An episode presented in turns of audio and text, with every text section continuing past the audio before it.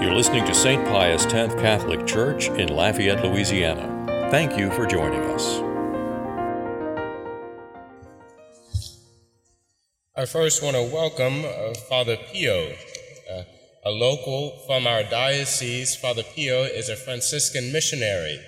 Uh, in our church, our Catholic church, we have different orders, uh, all expressing a charism, but as we know from the first letter to Corinthians, expressing different charisms underneath the umbrella of love. Right, so Father Pio is with the Franciscan Friars of the Renewal out of New York, and his special charism is to love the poor. Himself being poor, loves the poor. Mother Teresa of Calcutta would say, uh, Sisters, to love the, the very poor, we have to be very, very poor. And so we welcome back uh, Father Pio. Of course, this is actually our altar server's uncle. Uh, and he says, as a dream comes true, I finally get to serve with my uncle. I'd happily step down for that to happen. Uh, in our Catholic Church, every month is dedicated to something. It's a, a healthy way, healthy reminders for us so we don't forget something, right? So in our households, okay, we got our monthly checklist, our yearly checklist, got to clean the gutters. Okay, it's Christmas, we all got to take pictures together. We got to do this, we got to do that. We have different things we need to do throughout the year just to make sure we're firing on all cylinders. Right? The church, in a similar way, has the same thing. And so the month of October is actually dedicated to the Rosary. It's also what we would call Respect Life Month. Of course, uh, the biggest news has been the overturn of Roe versus Wade. And now that things have settled down a bit, right after the decision, I preached about why, as Catholics, we're pro life. And what does that mean? Pro life both before and after birth. Uh, today, now that things have settled a bit, I want to preach about what the overturn of Roe versus Wade, what it means, what it doesn't mean, and as Catholics, what's our move forward? What do we do? So, first, what does it mean? Roe versus Wade was a legal case in the U.S. Supreme Court that was decided in January 1973.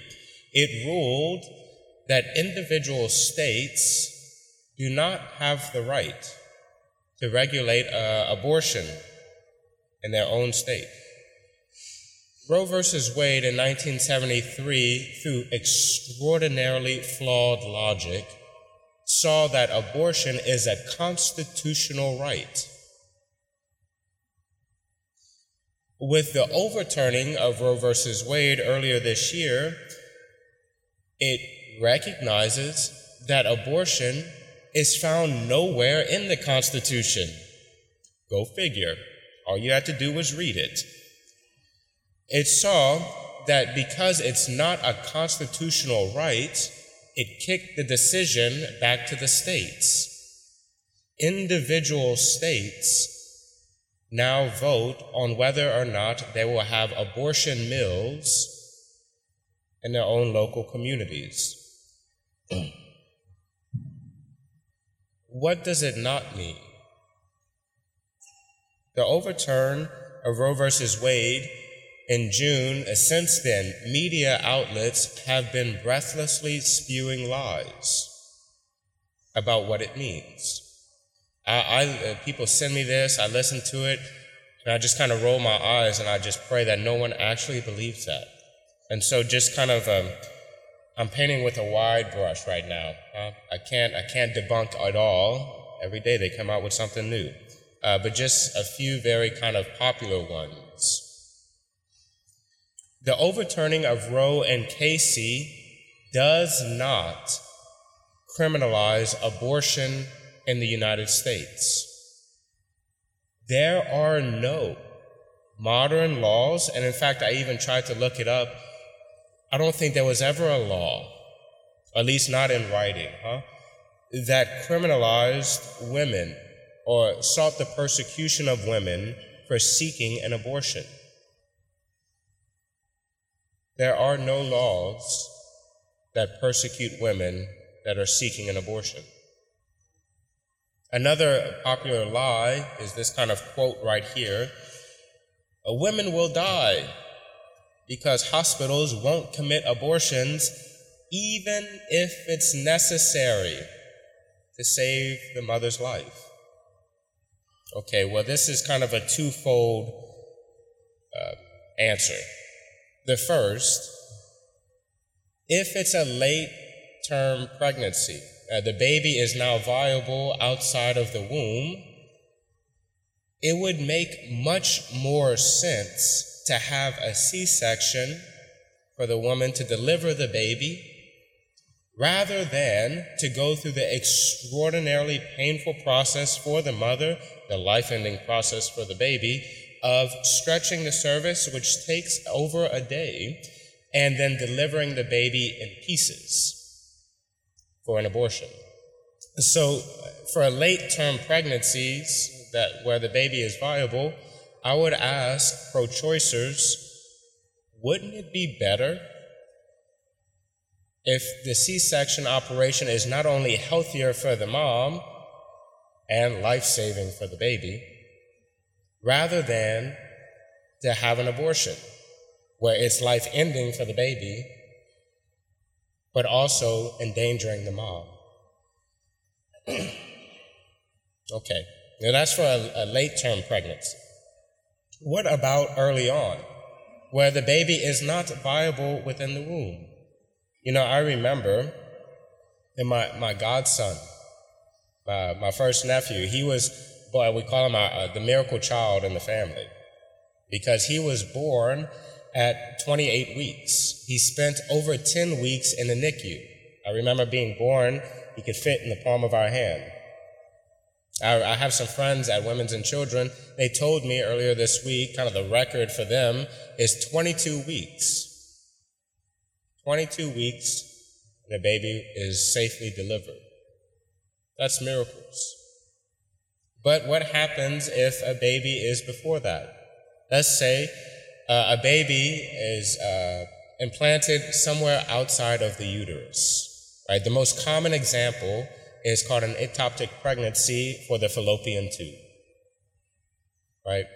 They'll say, uh, in that case, the baby that ectopic pregnancy, there is no chance of survival for the baby. And if the baby continues, the mother's life will also be lost. It's a difficult situation. In Catholic moral theology, we implore the principle of double effect. I know I'm getting kind of in the weeds of stuff, but you all went to college. Uh, so the principle of double effect says that I choose the good and I don't intend the bad. The bad is begrudgingly endured. I don't want it, but we have to choose this. For instance, a baby uh, is lodged inside the fallopian tube of a mother, called an ectopic pregnancy. The procedure is to remove the fallopian tube. That is the intended result. I'm removing this damaged tissue from my body the unintended, begrudgingly thing endured is that the baby is lost. This is moral because I intend the good, and even though I know that there will be a bad outcome, I begrudgingly endure it. I don't want it, but I have to do it. Right? The example would be like a lifeguard saving, he could only save one life, but there's two people drowning. Uh, I, I, remember saying this, and I had a few doctors in the back uh, after uh, yesterday's mass. They said, "I can't believe people actually believe in ectopic pregnancies and abortion." I said, "Well, that's what they say on the news." And so, that's just to cover a little bit of different things that they say. Uh, the mother's life will be lost if there's no abortions. It's not true. Okay. What's our response? As Catholics, what does it mean? What does it not mean? And now, what do we do about it? First, I would say, as Catholics, learn about the issues. Most of the time, when Catholics have, like, Father, I believe this, but I get really nervous when this kind of comes out in public, or like uh, people start talking about it, I get anxiety about it. Most of the time, that's because we just simply don't know about the topic. It's like a kid going take a test without studying, he gets nervous. Um, learn about the issues. I've, I've said this name a few times before in the pulpit Trent Horn. Trent Horn is who I believe right now is the most vocal and clear minded thinker in regards to pro life issues. He wrote a book, a phenomenal book, uh, Persuasive Pro Life. Persuasive Pro Life. If you don't read, that's a shame. But if you don't read, he also has YouTube videos, right? Ranging from 30 seconds to hour long videos, all covering different issues surrounding pro life. Learn about the issues, be informed. The second, I would tell Catholics be very careful of both politics and the news. They prey on ignorance. There is much confusion over the def- definition of an abortion, both the medical, the moral, and the legal definition. We have to be careful in believing what politicians are saying and then be careful about what's actually being enacted in law. For instance, Louisiana will most likely try to pass some form of an abortion law. We need to be careful about that. Lastly, I would say be familiar with the programs that help our families in these troubled situations. Be familiar with them. Are you able to give help or at least point somebody to help if they need it? The DeZormo Foundation is an incredible foundation here in our own city. Our baby bottle foundation that we're having today in the back of the church. Uh, adoption programs. In fact, our pro life ministry here at St. Pius next month, on, in November, we'll have stuff in the bulletin. Uh, they're giving a presentation on adoption. Well, like financially, to give accurate information. Are you called to it? How can you help someone that's maybe called to it?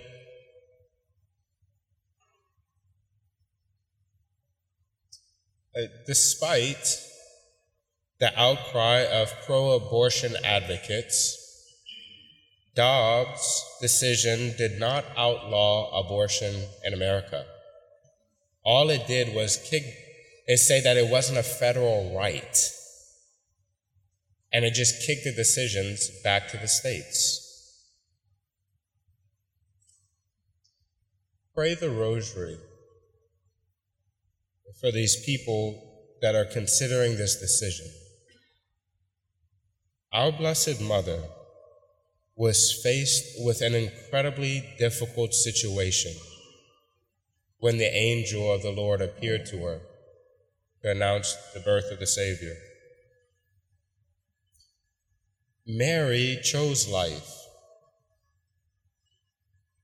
And even at the cross, she never regretted it. Choose life and help others choose life.